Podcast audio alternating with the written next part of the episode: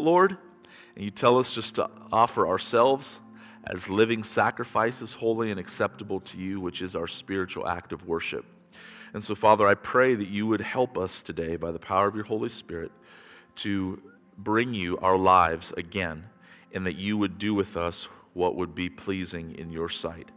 We pray today that you would help us to trust you. Father, we pray that you would protect us this morning from the attacks of the enemy, from the distractions of the enemy. And we ask, Lord, that you would help your word to come, not just with words, but with power and with the Holy Spirit and with full conviction of sin. And that you would change us again from glory to glory to ever increasing glory as we fix our eyes upon you, the author and perfecter of our faith. Um, be the glory and the lifter of our head this morning, Lord Jesus, and make the brightness and the glory, the beauty of your countenance to shine upon us. We love you and we thank you so much for this time that we get to spend together in your presence, gathered around your word. In Jesus' name I pray. Amen.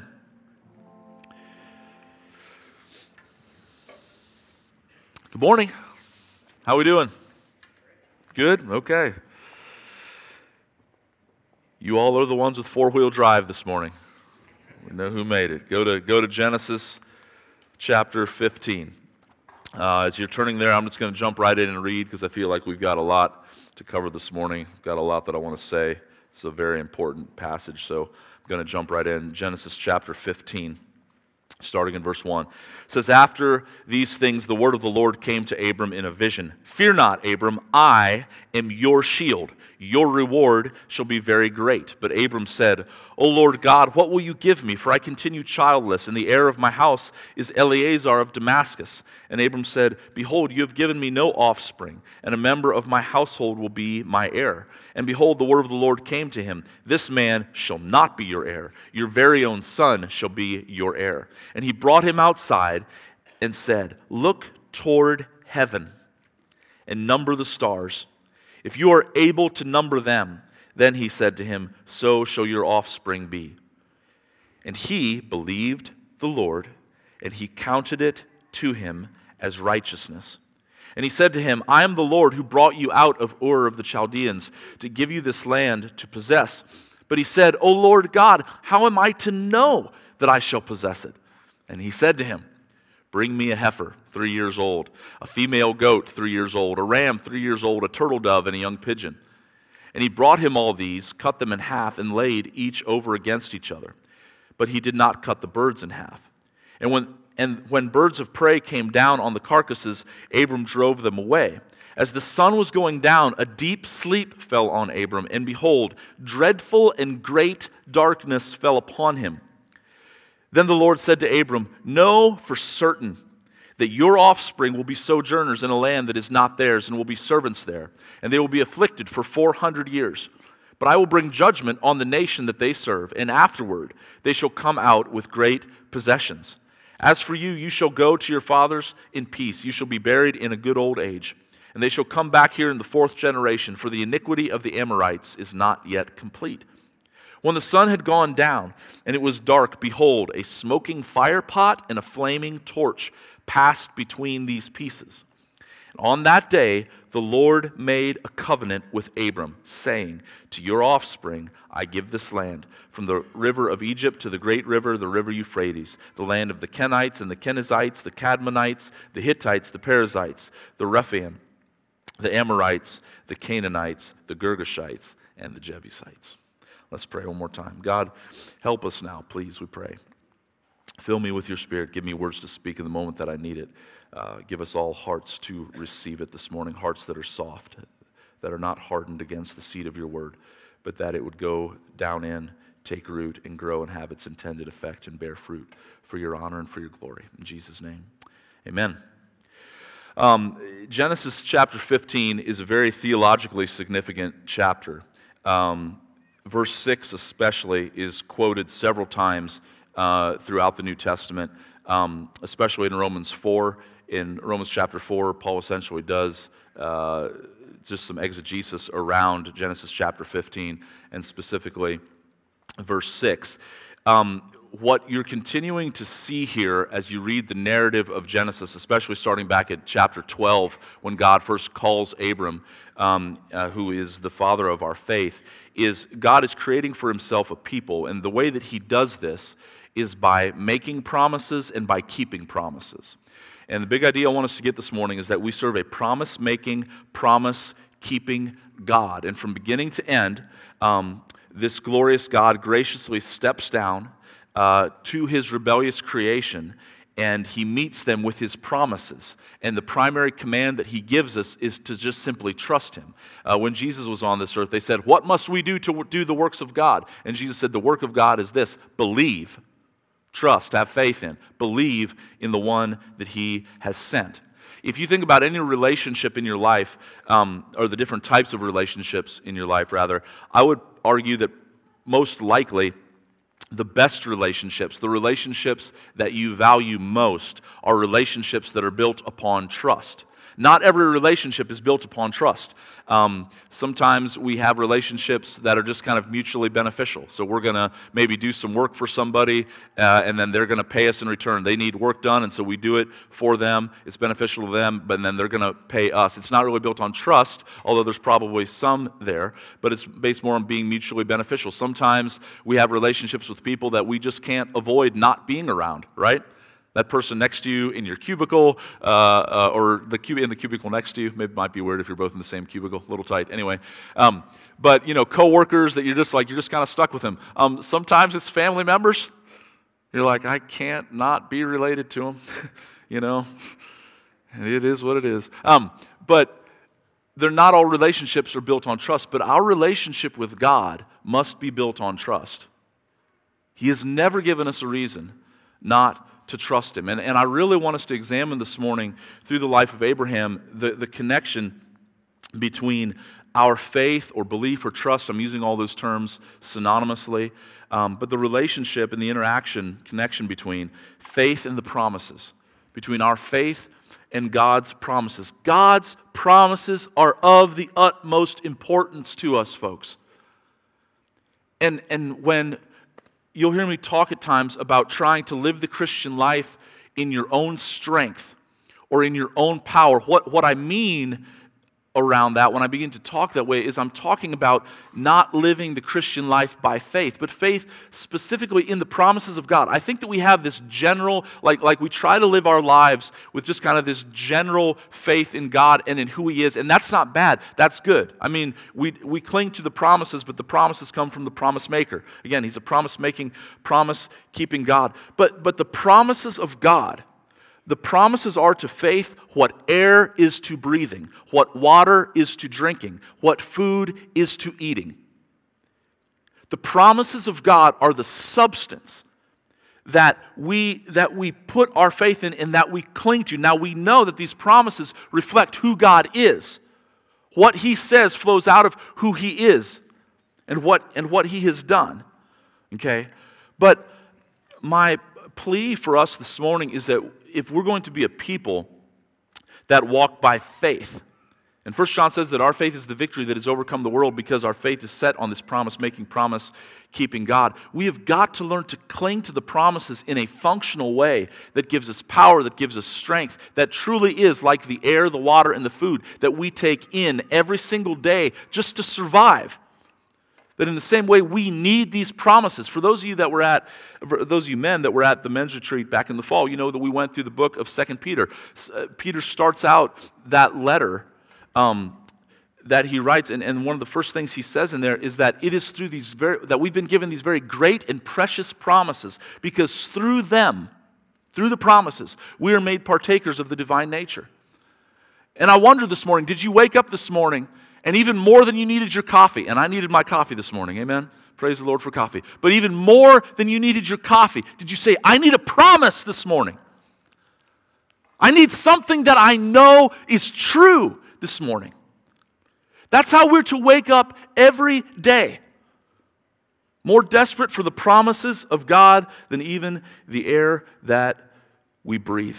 And so, kind of two big uh, thoughts here as we work our way through this passage this morning is that I want to talk about the sufficiency of God's promises and then the source of God's promises. First of all, the promises of God are sufficient for our greatest fears.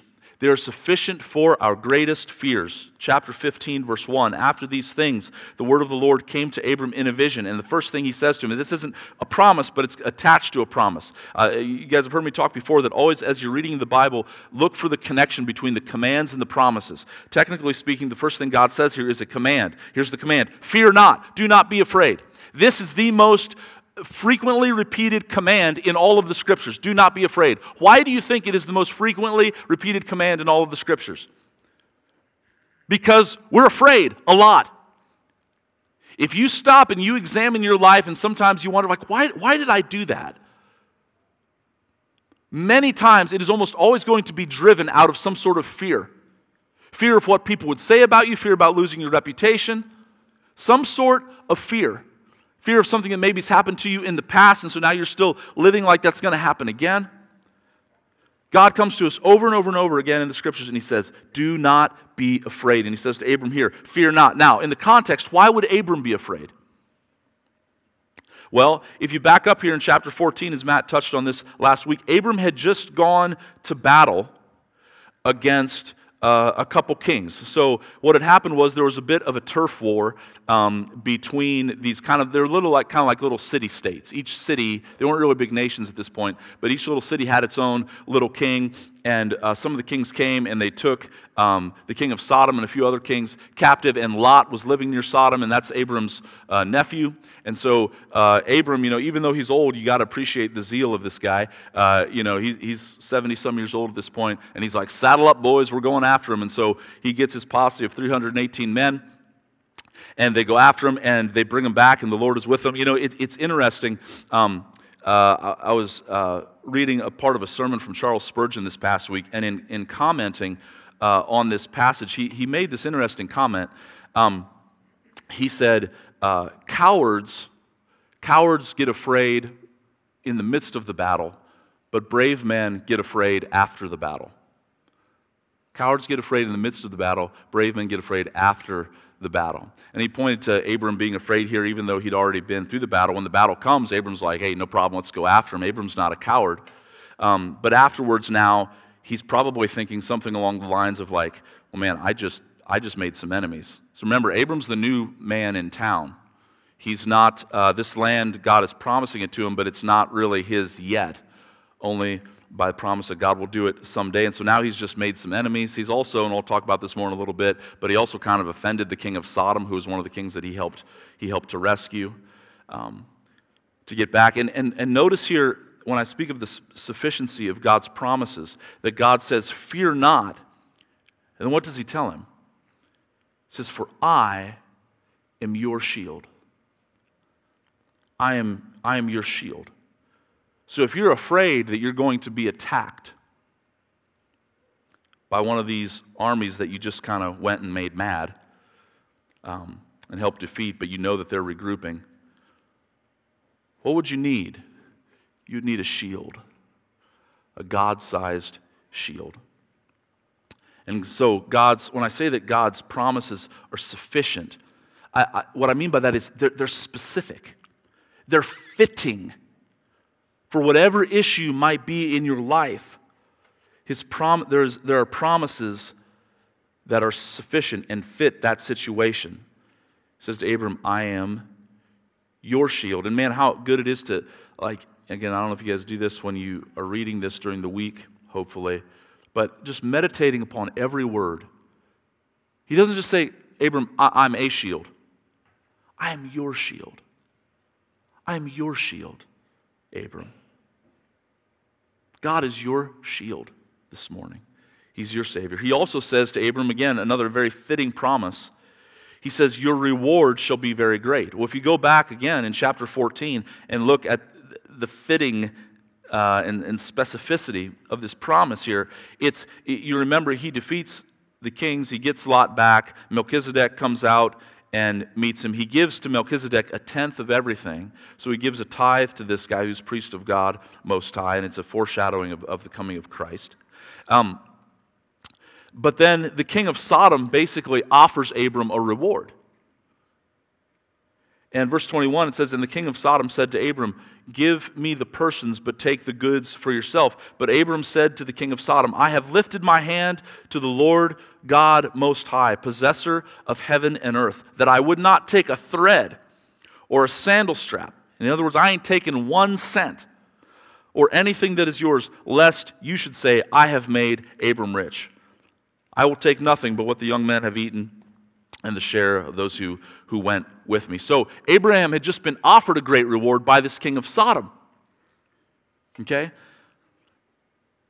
But he denied it because why? Because he wanted it to be known that his faith and his hope, his trust were wholly in God. And God comes to him now. He says, Abram, your reward shall be very great. I believe the King James Version has it here says, I shall be your very great reward. That's also uh, um, uh, a legit translation. Um, there's some debate here in the Hebrew is it your reward shall be very great or I am your great reward. Both are, both are true. But do you see again how the promises of God are fitting, are fitting for the fear that Abraham might be feeling? And again, I don't want to spend a whole lot of time on this, but it's kind of another sermon for another time. But I think it's worth just mentioning here is that Abram knew that the king of Sodom would not satisfy. What do we know about Sodom and Gomorrah? It's already been mentioned uh, back in chapter 13 that Sodom was a very wicked city, and it's coming here in a couple chapters. God is going to destroy Sodom and Gomorrah. And the king of Sodom comes and he offers Abraham reward. Abraham says, I don't want it. He knew that the king of Sodom would not satisfy him. And, folks, how easily it is for us at times to try to be satisfied with the things of this world and want the things of this world to be our reward. In this world, the king of Sodom offers us stuff as our reward and how quickly we are to take it rather than waiting on the promises of God and what he has for us. Many times, faith in God requires that we wait upon him, that we wait for what is better Again, I've quoted this, this uh, verse to you from Hebrews chapter 11 a couple times as we've been working through the life of Abraham. But again, in commenting on the life of Abraham in the book of Hebrews in the New Testament, it says, These all died in faith, not having received the things promised, but having seen them and greeted them from afar, and having acknowledged that they were strangers and exiles on the earth. People who speak like this make it clear that they are seeking a homeland. If they had gone out from that land from which they had, if they were, had been thinking of that land from which they had gone out, they would have had opportunity to return. But as it is, they desire a better country that is a heavenly one. They desire something better. They, they desire a heavenly country, that which only God can provide. And Abraham here isn't willing to be satisfied by the king of Sodom, but he wants to be satisfied in God alone, and God meets that need. And he says, I will be your great reward, or your reward will be great. Abraham, or Abram here, uh, there's, there's a part of Abram's life that is, or personality, I should say, that's very passionate and, and it's good. And one of the things I like about Abram is just his, um, his zeal. It's, it, it's, it, it's not disrespectful, but at the same time, it's, it, it almost borders on that sometimes, but he, the way that he pleads with God for his deepest desires. And, and so God comes to him with these great promises I'll be your shield, I'll be your reward. Verse 2 But Abram said, O Lord God, what will you give me? For I continue childless, and the heir of my house is Eliezer of Damascus. So remember, God had promised him offspring back in chapter 12. He's continued to promise him these things. But Abram's like, I don't, I don't see it yet, God. And Abram said, Behold, you have given me no offspring, and a member of my household will be my heir. And behold, the word of the Lord came to him, and God says to him again, This man shall not be your heir. That's not true, Abram. Have you ever felt like this? Like, God, I, I just, where, where are you? you can, Lord, I see your promises. God, I see all that you can do. Lord, you say that we're to believe you for great things and for you to move and for you to change lives, but God, I just don't see it yet. God says, this man will not be your heir. Your very own son shall be your heir. And then he does something very beautiful. It's a beautiful, one of the most beautiful scenes here in all the Bible. Verse 5 And he brought him outside, and he said to him, So, what, what, what, do, you, what do you do when you're doubting God? I love this first little line here. What do you do when you're not sure if the promises of God are really real? He said to Abram, Look toward heaven. Look toward heaven. and number the stars, if you are able to number them, then he said to him, So shall your offspring be. Abram and Sarah are barren. They cannot have kids. It's obviously not by their choice, but is what it is. No matter how badly they try, they can't fix this. But God has given them a promise that this is going to happen. Now, you can imagine the emotion, the emotional pain that is tied to this for them. But God is not teasing them. He loves them, and He wants them to trust Him. And so He brings them outside, He tells them to look towards heaven and to number the stars.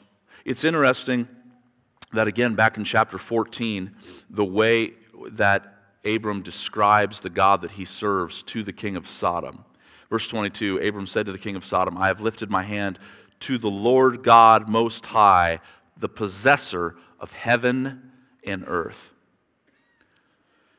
Again, Abram didn't have the whole Bible like we do now, but God brings him out here, and Abram, one thing Abram does know about God is he's the one that's created everything the heaven and the earth. He tells him to look to the stars. How did those stars get there? Abram knew this. How did those stars get there? By his word. Those stars used to not exist, but they were placed in heaven by the word of God. And the same word of God that placed those stars in the heavens is the same word of God that's coming to Abram now, saying, You will have a child. You will have an heir. Everything rises and falls on God's word. Paul says in Colossians very simply, he says, He upholds all things by His powerful word. Everything.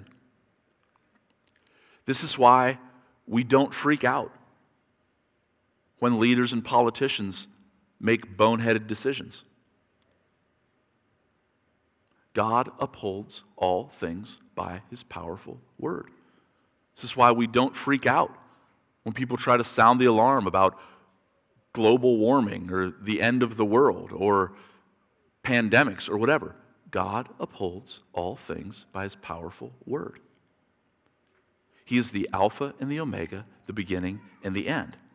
And what he wants for his people is to trust him, just like Abram trusted him, that he was not going to be barren forever.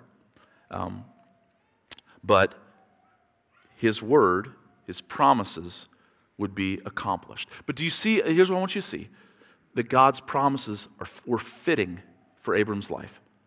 People are going to attack? No, no, I'll be your shield. You turn down the reward of the king of Sodom, which was good of you, I'll be your reward. You didn't have any kids? I'll, I'll provide that for you. The promises of God are fitting. I want to tell you this morning that no matter what your need is, as you sit here this morning, no matter what, uh, what pain, what fear you have, as you sit here, the promises of God are sufficient for that. They are fitting. Now, hear me, we don't always know how it's going to be met. So, because I don't want you to hear me saying something that I'm not saying, but healing, for example. You might be sick. Someone you love might be, might be sick. There are promises throughout the Word of God that God is able to heal people. Amen? He's able. It's not too difficult for Him. But ultimately, these promises speak of who He is. And our faith isn't just in the promises, but it's in the one who gave the promises, in the promise giver. And the promises of God are so big, and we see this throughout Abram's life, is that they're so big. One little finite life on this, you know, whatever we get here on this earth, like 80 years. I mean, Abram's going to get a little more. He's going to get 175. but one little life on this earth, they, they can't contain the promises of God. But folks, even if you're even if you're battling sickness, and you're praying for God to heal you. Pray that. That's great. But even if He doesn't, to live is Christ, and to die is gain. God's promises are still better. And the much greater promise is that when we die, to be absent from the body is to be present with the Lord. Even though we walk through the valley of the shadow of death, we will fear no evil, for he is with us all the way from here to glory. I don't know if you guys remember back in 2009 when the iPhone first came out. Doesn't it seem like this thing's been around forever? It does to me, but it hasn't always been. And 2009, it was just coming out. You know, I'm a Verizon guy. Uh, I was annoyed that AT&T only had the iPhone at the beginning. Couldn't get it on Verizon, but it finally came to Verizon. And Verizon, they had this little marketing campaign for the iPhone, and there was this little catchphrase. And uh, I don't know if you guys remember this, but they would just say, "There's an app for that."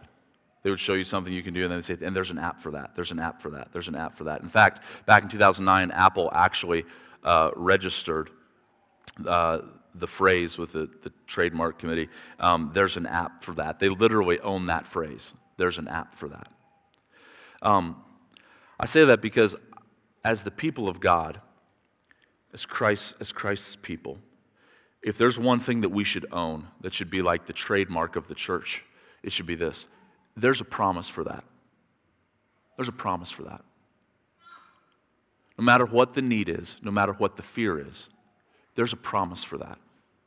And behind that promise, behind the specific promise, there is a God who is the promise maker. And he's the promise keeper. And he's always faithful, folks. Amen? He's always faithful. Not only are the promises of God, though, fitting and sufficient for the specific fears that we face, but they're also sufficient to meet our greatest needs. And this is where verse 6 comes in. Such an important verse in the scope of the entire Bible and the scope of theology and what we believe. This is why we're so adamant that salvation is by faith alone, in Christ alone. Verse 6, and the way it's, it's kind of worded here in the original language is it's almost kind of an aside. It's like a little comment that's given. And, and I'll show you um, from the Bible why that's true and why we're to read it that way here in just a second. But verse 6, so he, you know, he takes Abram out, look at the stars. If you can number them, so shall shall shall your offspring be. Verse 6, and he believed the Lord. It's literally just he, Abram. Abram believed Yahweh. Yes, he believed in what he would do. He believed he would be a shield. He believed that he was the one that could give him a child. He believed that he would be his great reward. But not just those things, that those were included, but he believed God himself. He believed Yahweh. And Yahweh, he counted it to him as righteousness. Now, why do I say the promises of God are not only sufficient for our greatest fears, but also for our greatest needs? Because right here it is right in the text. Our greatest need before an almighty holy God is to be made righteous. Is to be made righteous. It was Abram's greatest need, and it's our greatest need. In Romans chapter 1, I've quoted these verses to you many times, but hear them again. Verses 16 and 17. Paul says, For I am not ashamed of the gospel for it is the power of God for salvation to everyone who believes, to the Jew first and also for the Greek. Why? Why is this good news? Why is it the power of God and salvation? Verse 17 For in it the righteousness of God is revealed. So, what makes the gospel means good news? Paul says, I'm not ashamed of the gospel. It's the power of God unto salvation. Well, why is that good news? Because in it a righteousness is revealed. Well, why do I need righteousness? Why is it good news that righteousness is revealed through this gospel message? Because we're not righteous. Abram was not righteous. But God counted it to him as righteousness if he would just believe. In verse 17 in Romans chapter 1, for in it the righteousness of God is revealed from faith for faith. For it is written, the righteous shall live by faith. What must you do to be made right with God? It is by faith and faith alone in Jesus Christ and what he has done.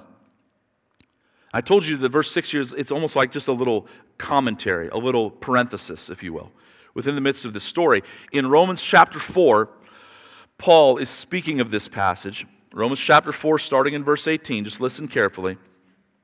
It says, In hope, Abram believed against hope that he should become the father of many nations. As he had been told, told, so shall your offspring be. That's a quote from right there in verse 5 of chapter 15. So shall your offspring be, as many as the stars. He did not weaken in faith when he considered his own body, which was as good as dead, since he was about a hundred years old, or when he considered the barrenness of Sarah's womb. No unbelief made him waver concerning the promise of God, but he grew strong in his faith as he gave glory to God, fully convinced that God was able to do what he had promised. Now, listen, that is why his faith was counted to him as righteousness. Paul's quoting from verse 6. He goes on, Romans 4:23. But the words it was counted to him were not written for his sake alone, but for ours also. Verse 6 is written 2,000 years before Paul ever exists. They're written for Paul's day, and they're written 2,000 years, Paul writes them again 2,000 years later for us. Those words are for us. They are written for ours, for our benefit also. That it will be counted to us who believe in Him, in the God, in Yahweh, who raised from the dead our, our Lord Jesus Christ, who was delivered up for our trespasses and raised for our justification. It is good news that we are justified, that we are made right by faith alone in the sacrifice of Christ. This meets our greatest need. Only by faith.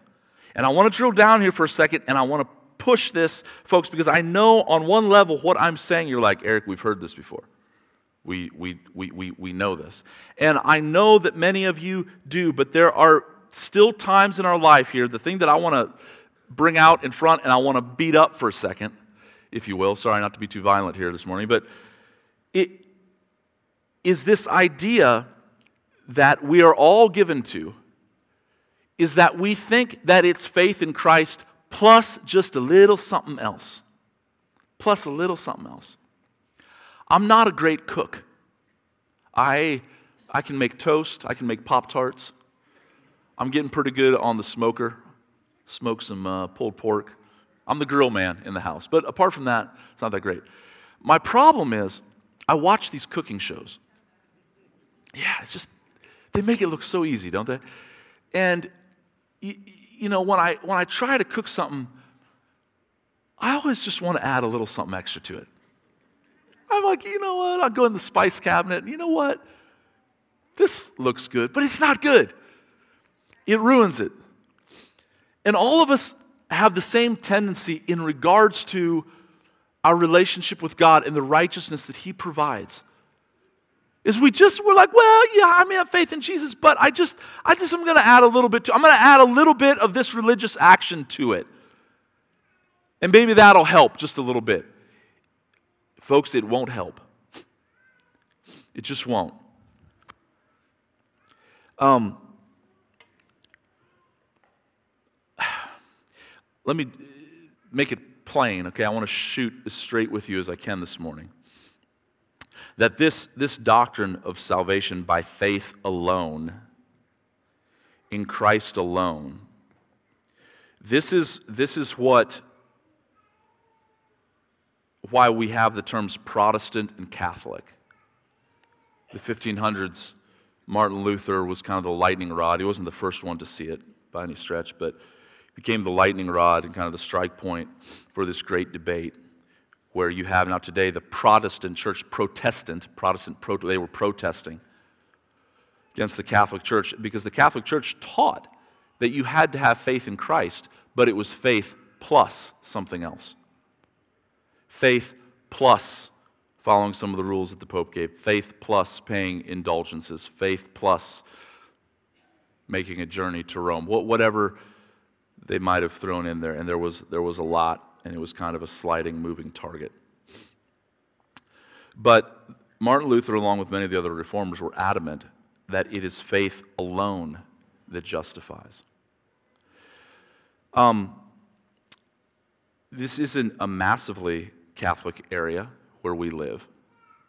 But we do live in an area that, although it's not Catholic, we believe, many of us have grown up believing some of the same types of things. That, yeah, it's by faith in Jesus, but it's also by what denomination you belong to, or the way that you dress, or what you drive, or what you don't drive. or these little, this little list of things that we prop up as um, moral high ground that we take. Salvation is by faith alone. Alone. Alone. You cannot add to it. And if you do try to add to it, you become an enemy of the cross of Christ. Because what you're saying is that the cross was not enough. I'm just going to quote at length several what I like to call old school good guys, okay, from church history. Starting with a couple from Martin Luther. he said, when the, he says, when the article of justification has fallen, everything has fallen. This is the chief article from which all other doctrines have flowed. It alone begets, nourishes, builds, preserves, and defends the church of God. And without it, the church of God cannot exist for one hour. It is the master and prince, the Lord, the ruler, the judge over all other doctrines. In another place, he says, It ought to be the primary goal of every Christian to put aside confidence in works and grow stronger in the belief that we are saved by faith alone. Through this faith, the Christian should increase in knowledge, not of works, but of Christ Jesus and the benefits of his death and resurrection. An old school uh, Puritan named John Flavel, and man, he really brings the thunder here, so listen up. John Flavel said, How dangerous it is to join anything of our own to the righteousness of Christ in pursuit of justification before God. Jesus Christ will never endure this. It reflects upon his work dishonorably. He will be all or none in our justification. If he has finished the work, what need is there of our additions? And if not, to what purpose are they? Can we finish that which Christ could not complete? Did he finish the work, and will he ever divide the glory and praise of it with us? No, no. Christ is no half Savior. It is a hard thing to bring proud hearts to rest upon Christ for righteousness. God humbles the proud by calling sinners wholly from their own righteousness to, the, to Christ for their justification. J.C. Ryle said, One must cast away all pride and high thoughts and conceit of his own goodness. He must be content to go to heaven as a poor sinner saved only by free grace and owing all to the merit and righteousness of another he must be willing to give up all trust in his own morality, respectability, praying, Bible reading, church going, sacrament receiving, to trust in nothing but Jesus Christ. It's not, it's not cute for us to say, yeah, I'm justified by faith alone, but the reason that I hold to this religious uh, ritual that I do was it's just tradition. That's not cute. Let our traditions all burn and be cast aside. We stand in the righteousness of Christ alone. And if you think that that language is strong about letting our traditions, man made traditions, not rooted in the Bible, but rooted in just what man has come up with as a faux sense of morality. Um, listen to the language that Paul uses specifically in regards to this exact thing that we're talking about. In Philippians chapter 3, Paul says, Look out for those dogs. Look out for those evildoers.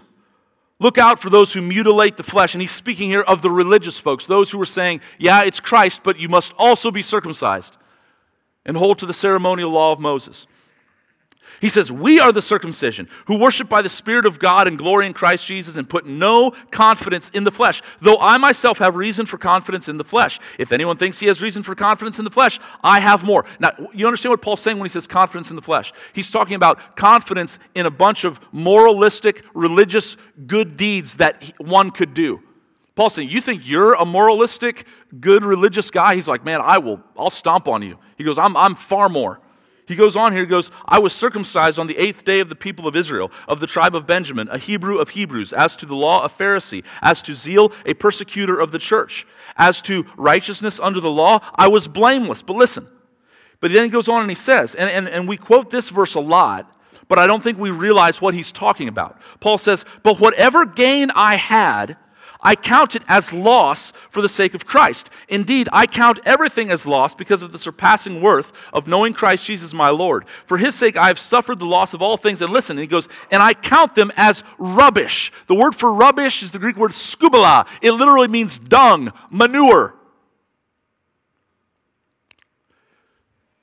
And you understand what he's counting as manure. All these religious things that he used to do. That I'm a Pharisee. I was circumcised on the eighth day. I can trace my lineage back to Abram as a natural descendant of Israel. I was a persecutor of the church, saying I didn't just do these things, I was passionate about these things. And Paul says, whatever gain I had from those religious things, I count them as manure compared to knowing Christ. And Paul goes on. And he says, I want to be found in him, not having a righteousness of my own that comes from the law.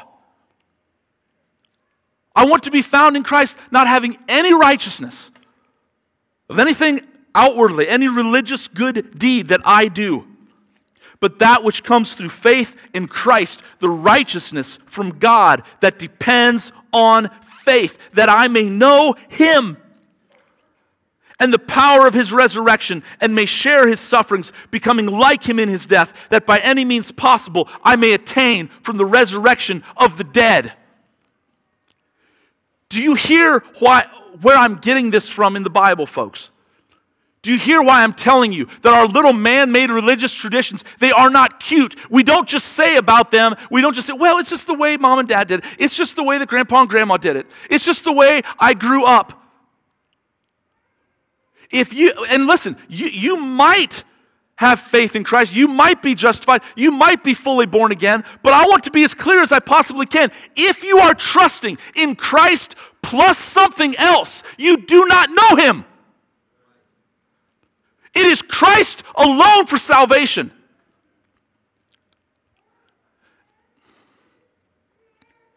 We are justified only by faith in what Christ has done.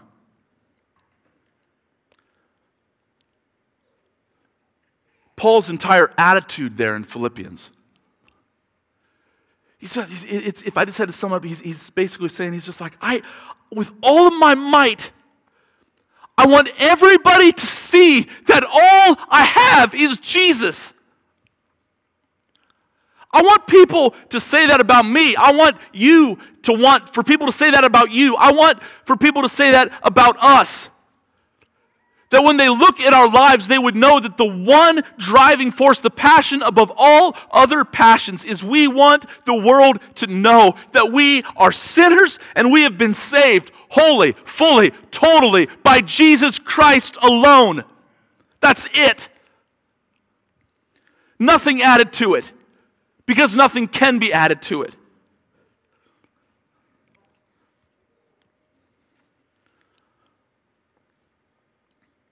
Nothing in our hand we bring, simply to the cross we cling. God's promises are sufficient for our fears, they're sufficient to meet our greatest need Christ's righteousness. By faith alone, we are justified. And lastly, here, the source, not only the sufficiency, but the source of God's promises. As I've already said, they, they flow from his own faithfulness, his, his heart. But they become more concrete to us when we look at what he's done for us. And there's this weird thing that happens here. And I say weird because it wasn't weird to Abram, but it's weird to us because we don't understand this. But the last part of chapter 15 so Abram believes God, he counts it to him as righteousness. But verse 7, And he said to him, I am the Lord who brought you out of Ur of the Chaldeans to give you this land to possess it. Verse 8, but Abram said to him, O Lord God, how am I to know? Abram's still like, he's like, I, how, how am I to know? How am I to know that I'm going to possess it? And then, you know, it's, it's funny when you read it just on a natural level. So Abram's pleading with God here, and just the next line, like, Lord, how am I to know? And God says, Bring me a heifer. You're like, What? Bring me a heifer.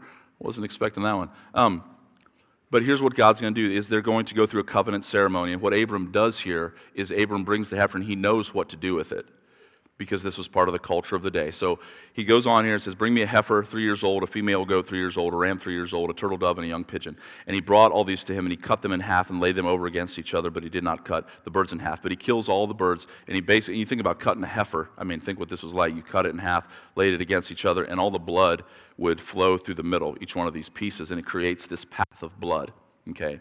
So in our day, when we want to make a deal with somebody, when we strike a deal, we draw up a contract, and there are terms to those, con- to, to those contracts. And so the idea of a con- contract is that you're going to do your part. Here's here your um, here's your part of the deal. This is what you're going to do. This is what you're going to what you're going to deliver. Here's what I'm going to do. Here's what you're going to deliver. And then we sign our name to it, right?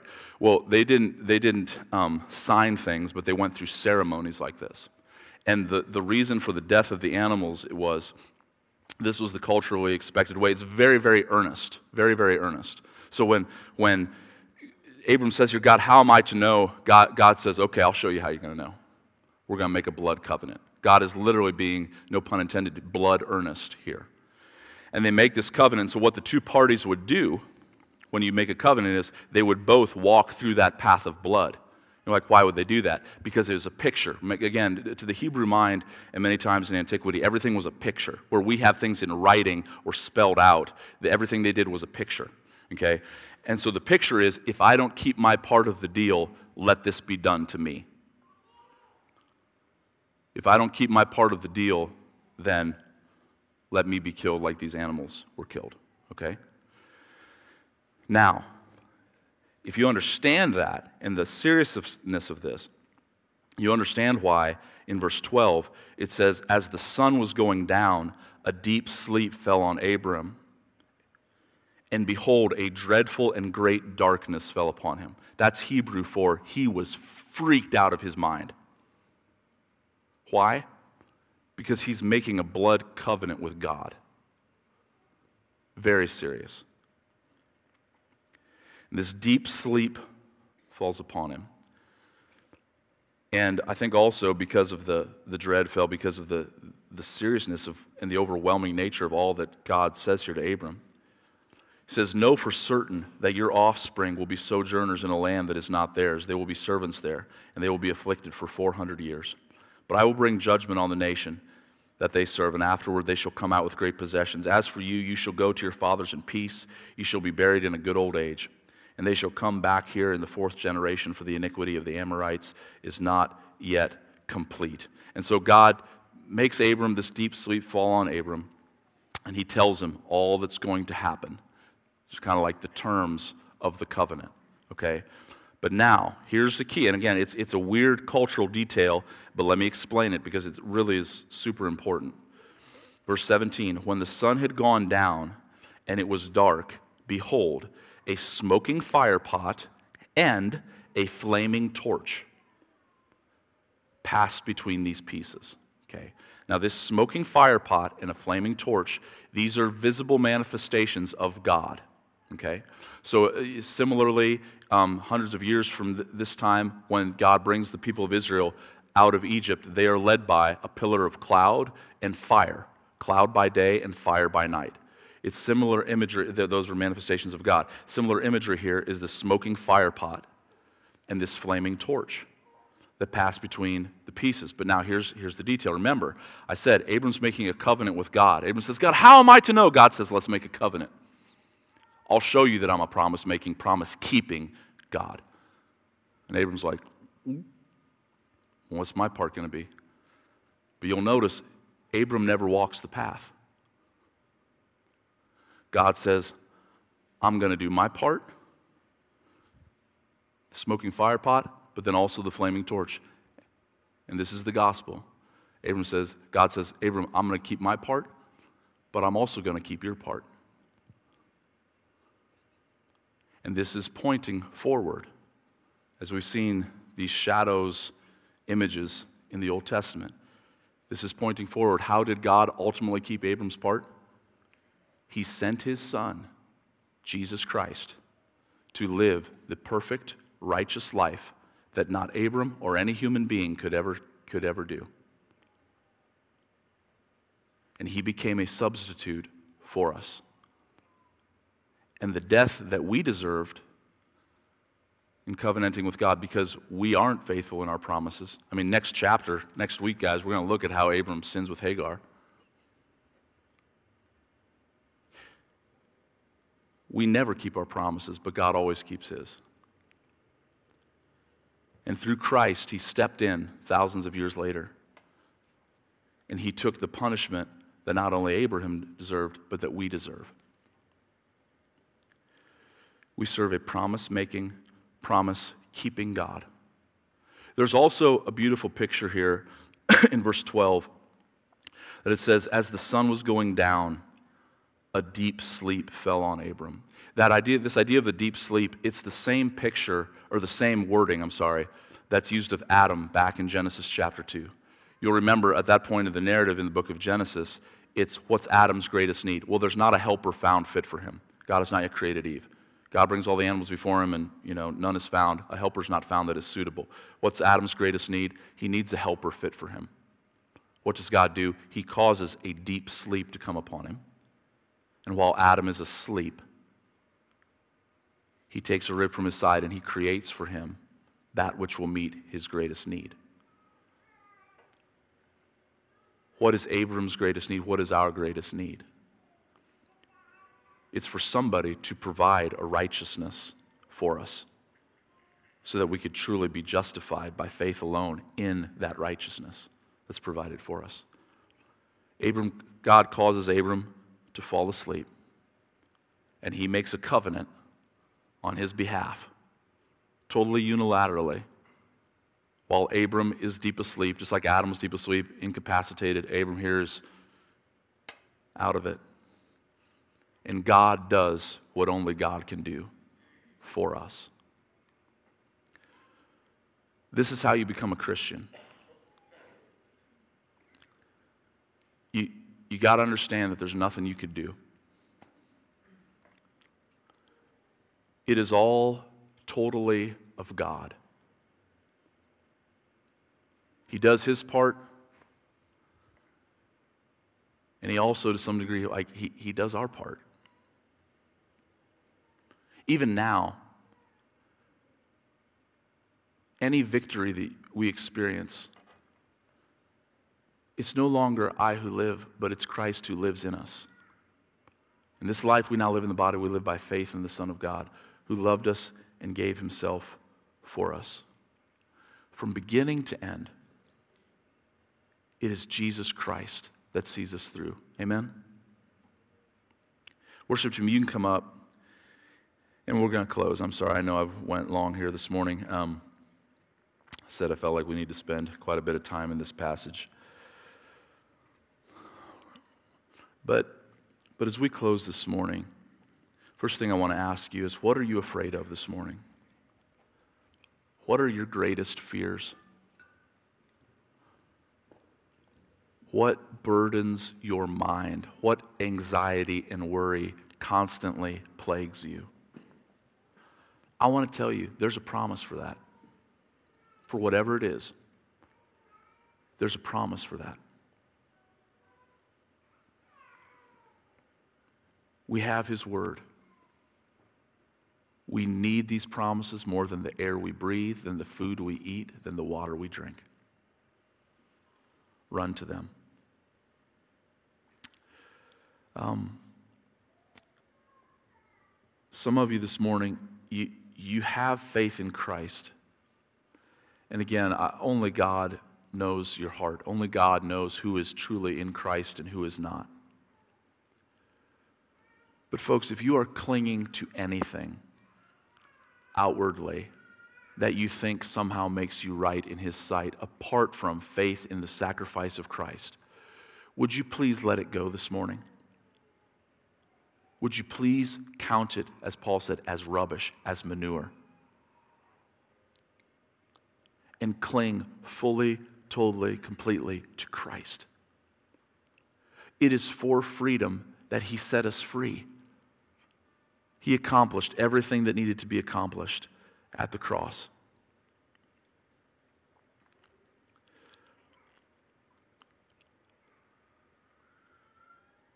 Also, this morning, like, I know that's it's a funny little phrase there where Abram says to God, Lord, how shall I know that I'm to possess it? And the response is, Bring me a heifer. But this morning, if, again, if you rightly understand what I've been trying to say, is that you might still have these doubts and these fears inside of you. God, how am I to know? How am I going to, how do I know that I'm going to have eternal life? How am I going to know that it's going to be okay? How am I going to know that you're never going to leave me or forsake me? God doesn't say, bring me a heifer, but here's what he does say Come here, look at the cross. He says, look at the cross.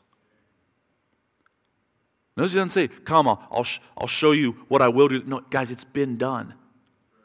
It's been done at the cross. What was done there was enough.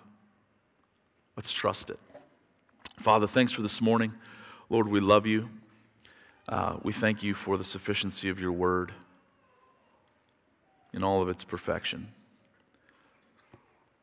Help us not to just acknowledge that these promises are true, but help us to cling to them with a wholehearted trust that gives all the honor and glory to Christ. In Jesus' name I pray. Amen.